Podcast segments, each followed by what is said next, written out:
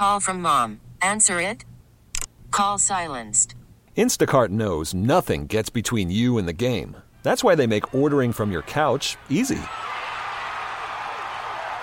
Stock up today and get all your groceries for the week delivered in as fast as 30 minutes without missing a minute of the game. You have 47 new voicemails. Download the app to get free delivery on your first three orders while supplies last. Minimum $10 per order. Additional terms apply.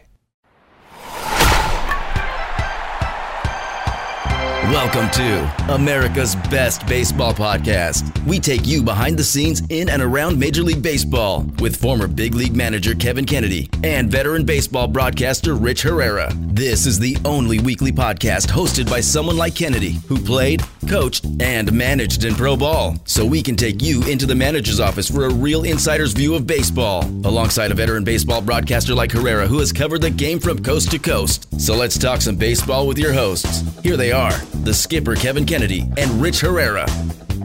Welcome, everybody, to America's Best Baseball Podcast with Skipper Kevin Kennedy, Rich Herrera. You know, Skip, we just had to wait until one of these free agent, marquee free agents signed to get the podcast going for the next baseball season, and it happens today. ESPN, the first to report Manny Machado going to the San Diego Padres 10 years, $300 million. Kevin, in your wildest dreams, in all your years of professional baseball, did you ever think we'd see a $300, $300 million man?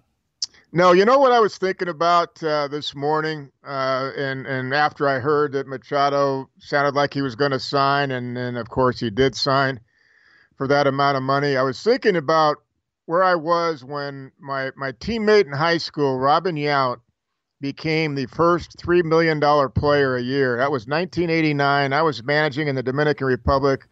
I heard it over there in the Dominican and I couldn't believe it. I said, my gosh, $3 million a year? I, I, it was like unfathomable to think about that then.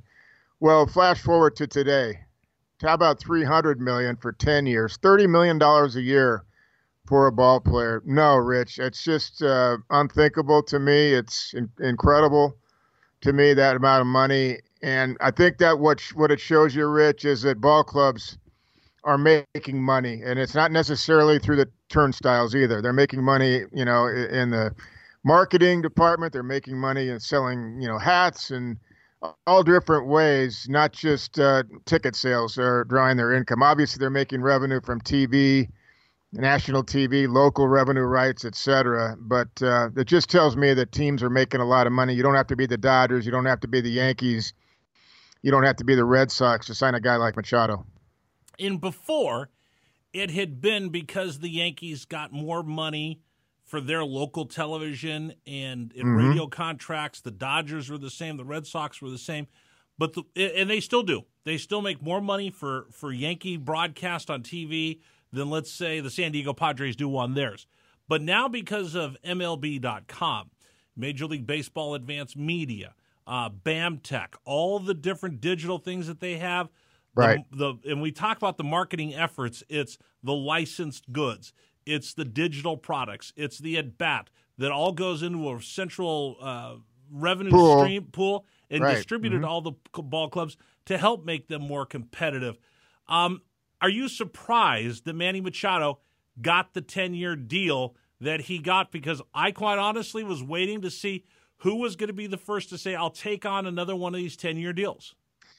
Uh, I yeah, when it went this long, I didn't think any team was going to go ten years. I thought that was the holdup, and you know, it just goes to show you you have to outbid, uh, you know, a, a, team like the Chicago White Sox, who were a little bit surprised when Manny went to San Diego. They thought they were maybe the highest bidder maybe the Philadelphia Phillies to all winter, uh, all offseason, we're talking about we have money to spend on both Machado and Harper, and we're going to go for it. And you know, you would think they could outbid anybody, and and maybe it wasn't just about the the bidding. Maybe it's about you know San Diego and where they're going. Maybe it's about the area. I mean. I went to school at San Diego State. You're living down there now. I mean, who wouldn't want to be in San Diego for 10 years making $30 million a year to play baseball? Sign My me goodness. Up. I'm ready to go. Sign me up. Let's go. Uh, I'm telling you. let's talk about Manny Machado himself. I said this earlier on the radio here in San Diego that this reminds me of one of those landscape seismic moves of talent from one side of the country to the other. And I kind of threw out Alex Rodriguez when he left the Mariners. He went to the Texas Rangers.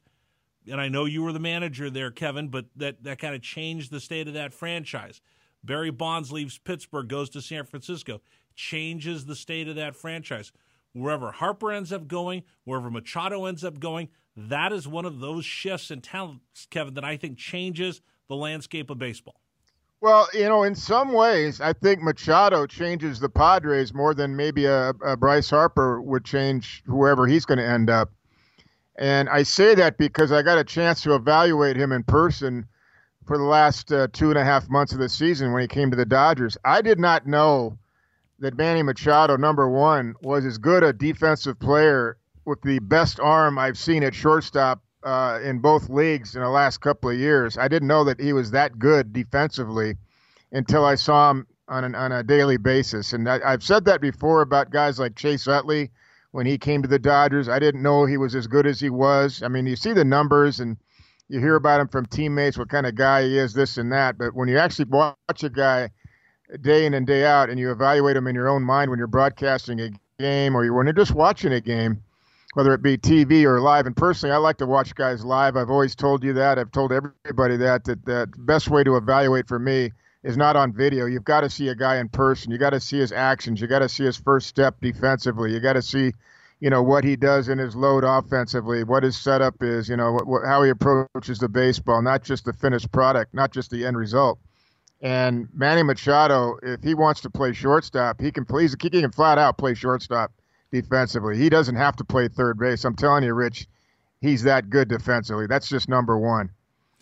I've I've saw him for a long time in the American League East. Uh, great instincts, great first step, soft hands, cannon for an arm. Um, cannon. He's got he's got wheels. He's got power. He can hit for average. He's got he's the whole package he's the whole package, you know, and, and, and being in the East as well, um, broadcasting for a while, when you see a team at, you know, three games at a time and maybe 19, 20 times during a season, that's one thing. But again, it's watching him every day, watching what he does to, to get to get ready to be the player he is.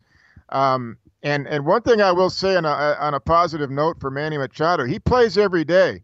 He doesn't beg out of uh, games. I was making a note today on a morning show that I did uh, locally, as a matter of fact, in San Diego, and, and I, I made this mention. I said, you know, some players, when I had a guy like Juan Gonzalez back in the 90s and in, in, in uh, those years when he played in the 90s through 2000s, you know, Juan would have back problems. He sometimes would find a way to get out of the lineup, and you just had to expect that he was not going to play 150 games. He was not going to be that type of guy.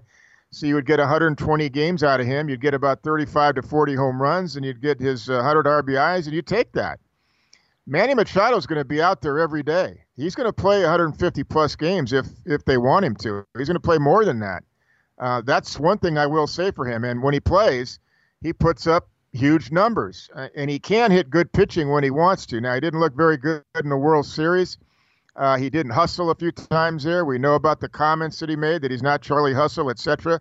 That he's been trying for seven years to be that type of player, but when he evaluates himself and watches it, he knows how bad he looks he just hasn't been able to change it sometimes. He'll hit a ball so hard that he thinks a home run it's a home run and he's he's he's three feet out of the box you know at home plate and he barely gets to first base on a ball hit you know 375 feet he does that sometimes and then there's the other side of it too where he does some things where some players could called him a dirty player he did a couple things in the playoffs with slides that were uh, you know slides that were not just taking a guy out they looked like they had intent to do some damage on a guy. And and Christian Yelich even said that uh, after one of the games against the Brewers that he's a dirty player. He's always been a dirty player. Well, you know, those are some of the negatives that went against Manny Machado. I don't know Manny well enough personally to to give you any more than just the evaluation I just gave from watching him. But I can tell you this: this guy can flat out play, and he's a difference maker. And if he does play his 155 games or so, he's going to make the Padres a much better player, and he's going to make a difference in the division this year. And uh, especially with uh, Hosmer there, and hopefully for San Diego, he has a better year. And especially with all the young prospects that are coming up with San Diego and have been there with San Diego. The one thing that I'm still curious about, you know, who's going to lead the way as far as pitching goes. And that's the big question. There's pitching, but it's still down in the lower levels of the minor leagues. So let's talk a little bit about Manny Machado. And uh, I guess it's Manny Machado 2.0. Like you said, played seven years to get to this point. Now he's to this point that if the reports are true, $300 million is bank account. And we've broken this down in the podcast before and on satellite radio. That's nice, but you take out taxes and everything else. It's it's it's less than the 300 million, but it's the biggest contract in American sports history, not just in mm-hmm. baseball, across the board. He's got a richer contract than Michael Jordan ever had, than Tom Brady's ever had, than you know, name anybody in, in baseball, Mike Trout, all the rest, Albert Pujols, all those ginormous contract. He has a bigger contract than anyone else. Tiger Tiger Woods. Tiger. Woods. Throw him in there. Yeah. Throw anybody in there. Anybody yeah. in there. He's got a bigger contract than that. With all that being said, that also comes with expectations and that comes with pressure. Now, Kevin, I've seen it before in the big leagues. You've seen it before. We knew guys. It, you know, I've been around guys that before they got their payday, they were the biggest pains in the butt. And once they got their payday, they were able to relax and they and they were great players. I've also seen players that got their money and the pressure just absolutely crushed them. What's it like when these players get these contracts and they try to perform with expectations they've never thought of or dreamed of before in their life? Well, I don't think uh, that Manny's going to feel that. You know, when he got traded to L.A., the Dodgers were, you know, playing better baseball, and they they needed somebody to help push them over the top to end up winning the division. And you know, it came down to the final game. It went to 163, as a matter of fact, and and he was a difference maker for them, no doubt, because they lost Corey Seager for the year. Um, and he played extremely well. From I was there the first day he was there. From the first game on, it, it, we were on the road at the time, and from the first game he played uh, to the end, um, he he didn't really. I mean, I didn't see him looking like he felt any pressure. Now he may have in, during the World Series because he didn't perform very well offensively. Um, you know, he, he didn't have a couple of good games in the LCS either. Then he came back and had a a real big game and hit a hit a hit a big homer in, in one of those games, big home run. So I think that Manny, I don't think he's going to be one of those guys because first of all, because of his swing, because of it, he's got a very easy setup. He's slightly open with his stance. Uh, he doesn't have a lot of moving parts. There's not a huge leg kick. There's not a lot of timing mechanisms that he has to have. He's just got really good balance. He's he's really uh, a simple approach to the baseball, and the ball just jumps off his bat offensively. So and he can reach the outside corner. He's got a lot of length with his body. I'm talking about. So I don't think offensively he's going to have a problem. And defensively, to me, it looks like he really enjoys making great plays in the hole at shortstop. I mean, he can throw the fastest runner out from the from the hole like like nobody I've seen in a long, long time. And I and I I was really impressed defensively. Both Rick Monday and I worked together a lot last seven years. Were shocked at, at what we saw defensively because we were told that you know he's really a third baseman. He'll play some short. In fact, his first games with the Dodgers, his first couple were with uh, were at third base because okay, Justin Turner was out. Time out. Time out. I got to ask. Give me the difference then. Let's do a little baseball 101. What's the difference in the skill sets from sec or excuse me from shortstop to third base? Well, third base um, is a reactionary position. You know, it's a it's a fast position. If you're playing halfway in the bag at third base, and a guy hits a rocket to your left or to your right, it's reaction. You've got to take a step and a dive to make a play. It's reflexes. It, it's reflexes. You know, that's why it was called historically the hot corner because it's coming down there hot usually if it's hit hard. At shortstop, you've got time to read the ball. You know, if it's hit to your right, you can decide: do I get around this ball? Do I have time to do that based on who the runner is, based on how hard, hard the ball was hit, or do I have to backhand this and just you know go off my back leg and get rid of this because this guy is so fast so that I know I, I, can't say, do that. Is it fair to say third base is reaction uh, and shortstop is well? I'm sorry.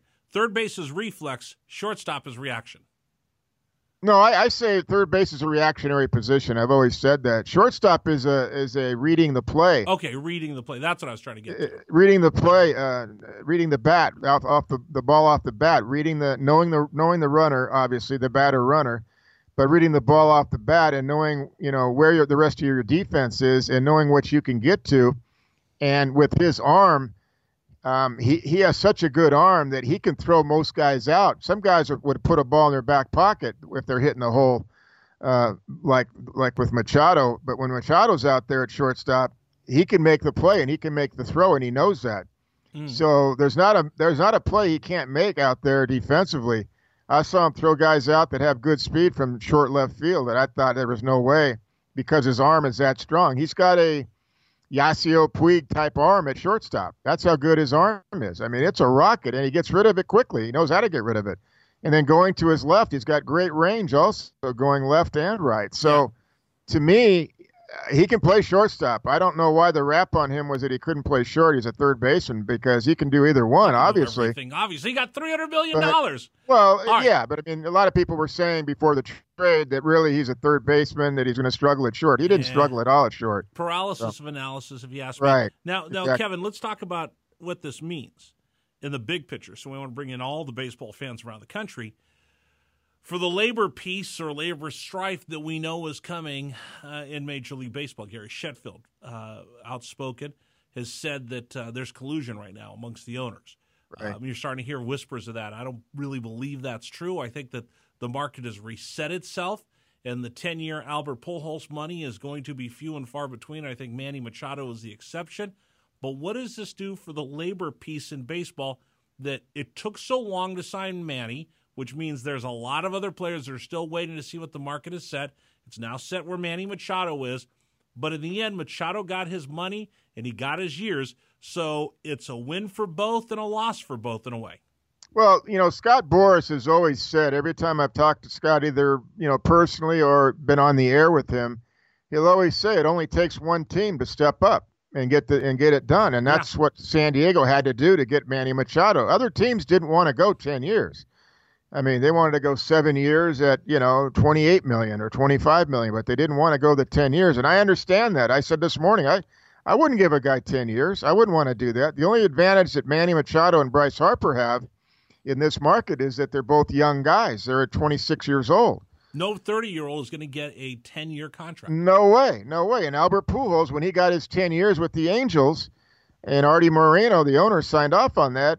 Albert was already in his 30s, and he was already having problems with his feet and with his legs and with the, you know, uh, a lot of lot of issues uh, with with running and you know, eh, you know, springs right. yeah, and no, things like that. So and, that I, I, I think I told you this. I remember Jerry Dipoto in ESPN the magazine said, "Well, by the time at the last year of his contract, everything else will have fallen off."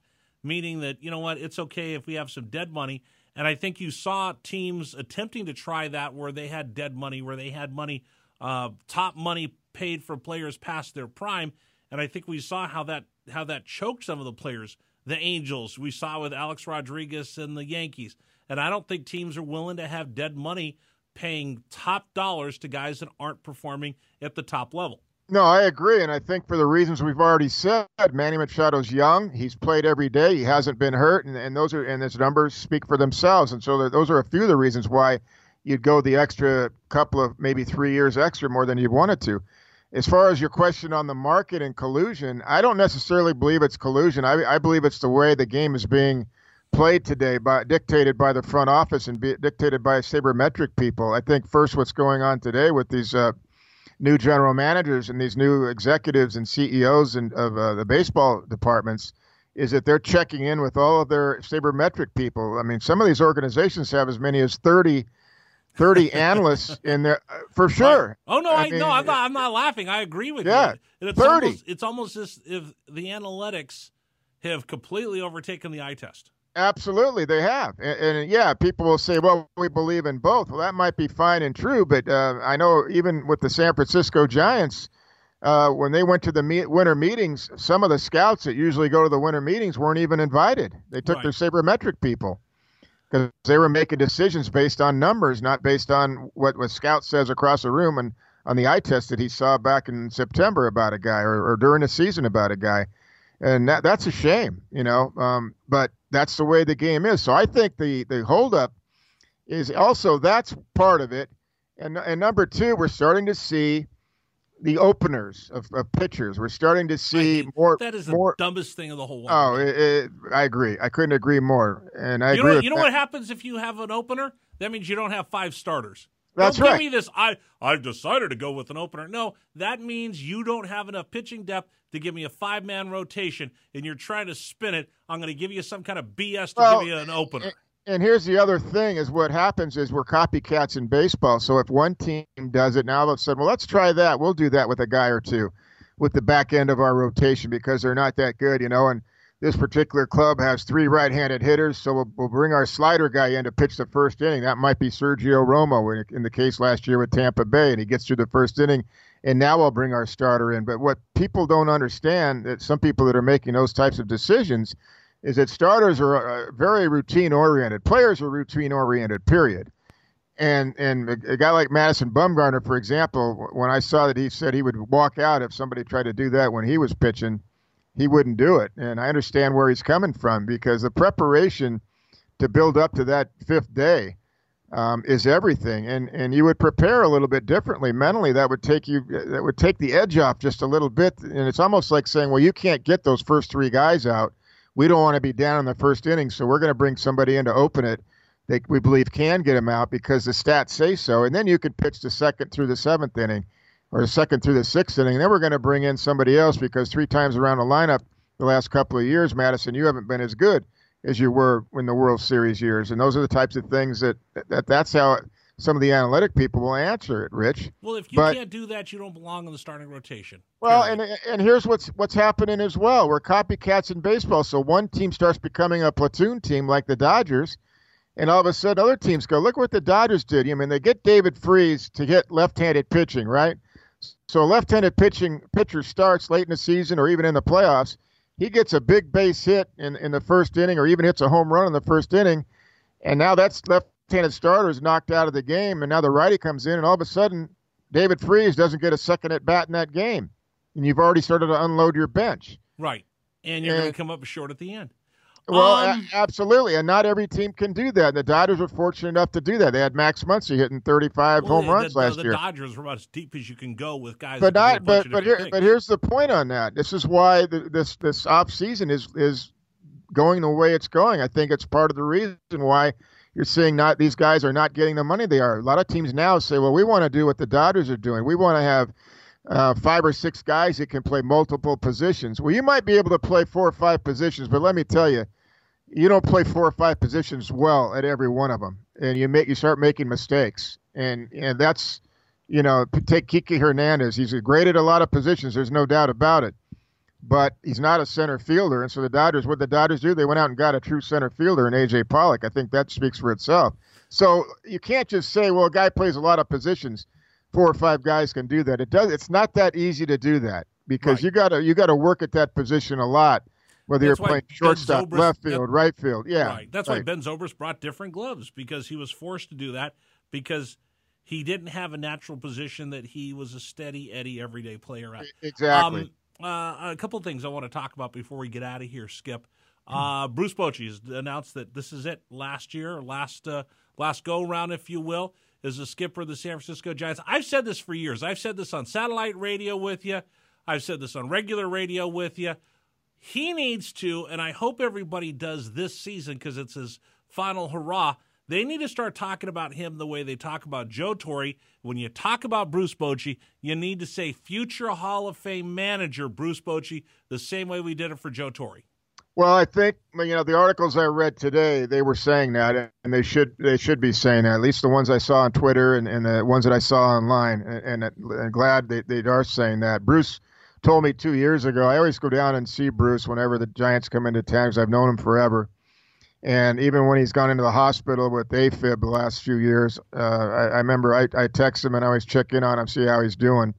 And it's always, I'm doing okay, Kevin. Thanks for checking in. He always has a really positive attitude about it. But One of the best But- guys. Best guys. but it, he really is. He's never changed. You know, I think go, I go back to 1995, and I remember Bruce when he first got the job. I had already managed a couple of years in the big leagues, and the winter meetings were in Arizona and Phoenix, Scottsdale area that year. And I ran into Bruce, and he said, "Hey, Kevin, do you have any advice?" And I said, I said, Bruce, you'll be fine. You were a catcher. You've been there.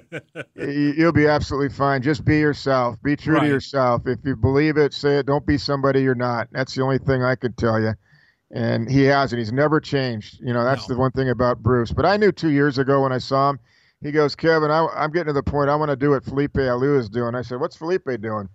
He said he's a, he's a, an assistant in the Giants organization to the front office, and he's just got his kind of his own schedule. And he says, really, that's I'm about ready to do that. So when I heard that he was not going to manage anymore after this year, number one, his contract is up. Number two, they're going a new direction in San Francisco, and he knows that with uh, Farhan Zaidi running Right. it now. Right. And so um, it, it makes the timing of it works out really well for Bruce. And I hope the Gi- I know the Giants and Larry Baer are going to do a lot of good things, you know, for him and honor him this year. But I hope they uh, give him a pretty good job in the organization, doing pretty much what he wants to do to help the organization evaluate players. Think about the brain trust that they're going to have for the next skipper. If you ever want some advice, you got Felipe Alou, you've got Dusty Baker, and now you got Bruce Bochy all right there as special assistants. That's uh, that's pretty impressive. Um, I want to end the podcast, um, but it's going to be on a sad note. Uh, Skip, we've I've lost. I was telling somebody. I was telling my wife uh, this weekend that uh, I've lost three great baseball friends uh, this off season. Uh, You're we're going to talk about one that you that you lost uh, in Don Newcombe, who passes away, Dodger legend. Uh, We talked about Ken Ravizza uh, last year on the podcast. Uh, my very dear friend and someone you know very well, Jim McKean, uh, Major League Baseball umpire, Yeah. passed away. Yeah. And then T Bone, Tommy Giordano, uh, just Mm-hmm. passed away a week ago. And I wanted to mention all three of those, but I, I wanted to ask you to to speak to a little bit of, of Don Newcombe and, and, and who he was and, and the man he was. Well, the best interview I've ever been involved in was uh, the very first year of, of when it was called XM at the time in 2005. Um, the first couple of days, Rob Dibble and I worked together uh, when we were doing that show uh, for three hours every day for the first four or five years uh, of the channel. Um, we had Pete Rose on and Jose Canseco on day one. Uh, for obvious reasons, Jose's book came out the day we opened up the show. The day the day XM started was was uh, Valentine's Day of 2005. But the next day, or the shortly thereafter, I said to, to, to Rob and I said to our producer Chris Eno, I said we've got to get Don Newcombe on, and and he'll talk about Jackie Robinson and, and Roy Campanella, and I want the fans to hear um, some of the greatest insight into what really went on, not just as a baseball team, but but socially throughout society, and really what what he meant throughout the world. I mean, he knew Martin Luther King well. A month before Martin Luther King was assassinated, Don Newcombe was uh, having dinner with him at his house, at Martin Luther King's house, and Martin Luther King said how much that Jackie Robinson and, and Roy Campanella and Don Newcombe meant to the uh, to the civil rights movement. Uh, period. And so this interview that we did, and I, I hope you know XM, Sirius XM plays it a little bit or gets clips of it because that doesn't matter that it was that many years ago. It's it's it's the Don Newcombe that I know, and I want people to hear that. But I'll I'll share a little bit of of what he was about. Um, he was about class. He was about uh, treating people the right way. He was the best dressed man at the ballpark every single day. And I asked him one day, I said, Don, you still wear a suit, a tie? Um, uh, the, the best set of uh, threads I've ever seen on you every single day, a hat. I mean, you're impeccably dressed. And, and he said, I learned that from Jackie Robinson. And he, and he said, and Jackie told us, he said, we got to look the part and be the part. And, and uh, that's, that's got to be part of our, our, our life. And, and we got to dress the part and have class and, and show people what we're about. And he said, I never forgot that. That was one thing. And so to this day, um, up until the day he passed away this morning. Um, he would last year even uh, he wasn't doing that great last couple of years. We know that he apparently had a little bit of beginning of Alzheimer's going on. That's what I understand. And you know he wasn't recognizing some people, but he'd still go out to the ballpark and he could still talk about the old days impeccably. You know that's and that's what happens with with that situation. But um, he had a fall. I found out he had a fall in January that affected him a little bit, and did hit his head, and um, that slowed him down. And then um, there'd been a couple of different falls going on. I won't get into too much detail about what actually happened, but it, it all affected him to why he ended up passing away today. And um, uh, it's, it's a sad day for everybody because this man. I was fortunate enough to be a Dodger in the '80s as a young instructor, and there there in camp was Roy Campanella working with the catchers, and in his wheelchair, and I would was a catching instructor, so I would help him physically, and then there was Don Newcombe helping with the pitchers, and both of them in, in, the meetings at night. Wow. We would just we would just all shut up and listen to stories about their their days with Jackie Robinson and, and growing up in Brooklyn and and what went on. So we got a real history of of um, civil rights movement, what what it was really like for those players in those days, and what Jackie Robinson really meant and how he led the way. And that, so Don Newcombe felt that he had to keep the torch, so to speak, because the torch was passed on to him and Roy Campanella. And then when we lost Roy Campanella years ago, uh, Don Newcombe was like the last one one left from from right. really that that era and that movement, and that's why he meant so much to everybody in, in LA for sure, but really throughout the country, and I think all of baseball. So to lose Don because up until a couple of years ago, Rich, I mean, even into his 90s, early 90s, he was as sharp as a oh, tack. I'd see him at the I'd see him at Dodger Stadium. I I know exactly what you're talking about. Yeah. Um, my friend Tommy. And, and, and, one yes. word, one more word I want to say. He said there was one word Jackie taught him. And he said, we want to change that word bitter because we're all, a lot of guys are bitter. This is going back to the 40s and 50s now. And, and before the actual you know civil rights movement with Martin Luther King in the 60s. And, and he said, Jackie wanted to change that word. Don't be bitter about what's going on. Let's change that I to a E and make things better. I never heard that story. That's Don Don Newcombe would well, you know, would tell, tell us that often about Jackie would tell those guys that. Well, you know, Mitch Lukevics always taught me, and it's a mantra that I give and I, I pass on to my son: is uh, you have a choice. You can either get bitter or you can get better. The choice is yours. Well, that's that's what Jackie was saying. Uh, you know, don't be bitter, guys, about you know where where we're at right now in Major League Baseball. You know, let's make things better. I'm I'm I have my chance, and now you guys are up here and and we're going to make things better. And that's why he wanted to do everything the right way. And he and he taught Roy and, and uh, Don Newcombe how to dress, how to act, how to how to uh, be first class. And um, and to the to his dying day, we're talking about a first class gentleman all the way in Don Newcombe. I want to mention my friend Tommy Giordano, T Bone. Mm-hmm. No, throughout yeah. baseballs, right, Skip? Well, Tommy was. Uh, I, well, I'll just say one word. I want you to finish it because you you know him well. He was a scout at the end, and he was you saw him a lot in Tampa there. Um, but Tommy was uh, in Baltimore when I was there. He was a scouting director, and then later, uh, after Clyde Kluttz died, a year after he drafted me as a farm director, Tommy took over both jobs for several years for the Baltimore Orioles, and, and he followed Hank Peters wherever he went. So I've I know Tommy from the from my, my first six seven years in pro baseball. So uh, sorry to hear. I heard that last week that he passed away as well, and he was still working, by the way, too. But go go ahead. 94 years old. He got a he got a three year contract. I heard at 90, extension. Three year yeah. contract at yeah. 94. Please, dear God, let me have that. Love to be at the ballpark every day. Yeah. Had time for everybody, whether you were a snot nosed rookie cub reporter or a Hall of Famer. Everybody wanted to spend time with T Bone. He wanted to talk to you. He cared about you. He knew the names of your family, your kids, your wife. He knew what was going on in your life. He was such a gentleman. And and I'll I'll tell you the, the the funny part is two things, Skip. Two things, and this tells you kind of the person that he was, because he took me under his wing, and he and I and Joe Castiglione would go to uh, for the Red Sox would go to would go to dinner in uh, in Fort Myers, and I'd actually make excuses to go down to Fort Myers to see uh, Joe and T Bone and have dinner with them. Even if I didn't have to be down there, I just make the trip anyway because I wanted to spend time with them. But I walked around for years asking everybody, why doesn't Dustin Pedroia get beat on uh, on fastballs inside? Because you look at him and it's such a little guy, but he's got that big swing, right? Mm-hmm. T Bone. I asked everybody and their brother. I asked everybody what was going on. Nobody could explain it to me. T Bone goes, "Well, I don't know. Come here. Let's watch it, kid." And he explained to me it's not that the swing is long to the to the ball. He's short. He's compact. He has he. There's not a lot of wasted movement. He just has a big backswing and finish. follow through and finish, finish. that yeah. makes it look like it's a big long looping swing. That's right. why I'm like I've asked people for years. You're the first person to ever figure it out. He's also the one that pulled my son aside when he was seven, eight years old and said, "Here's what. Here's the key to hitting. For every inch the ball comes towards you, your nose has to meet it. And if your nose meets the ball right in front of you, then you're going to make contact." Little things like that made it so simple, this complicated game, and I'm grateful that I got a chance to be his friend.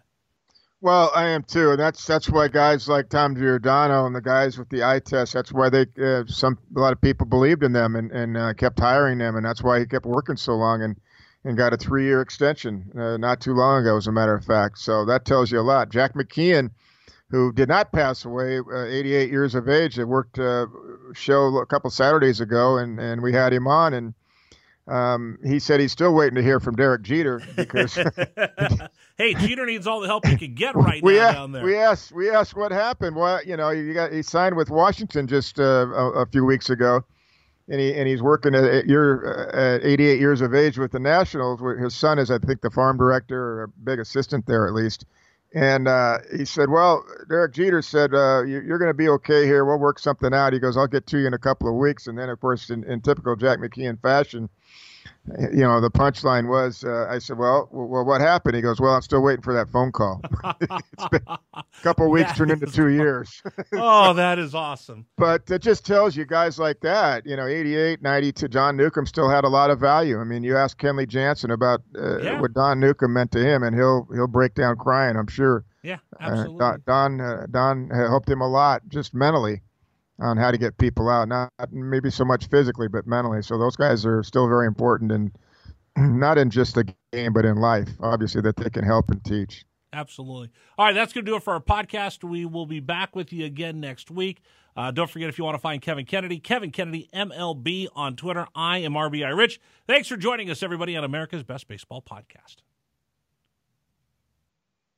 This episode is brought to you by Progressive Insurance. Whether you love true crime or comedy, celebrity interviews or news, you call the shots on what's in your podcast queue. And guess what? Now you can call them on your auto insurance too with the Name Your Price tool from Progressive. It works just the way it sounds. You tell Progressive how much you want to pay for car insurance, and they'll show you coverage options that fit your budget. Get your quote today at progressive.com to join the over 28 million drivers who trust Progressive. Progressive Casualty Insurance Company and Affiliates. Price and coverage match limited by state law.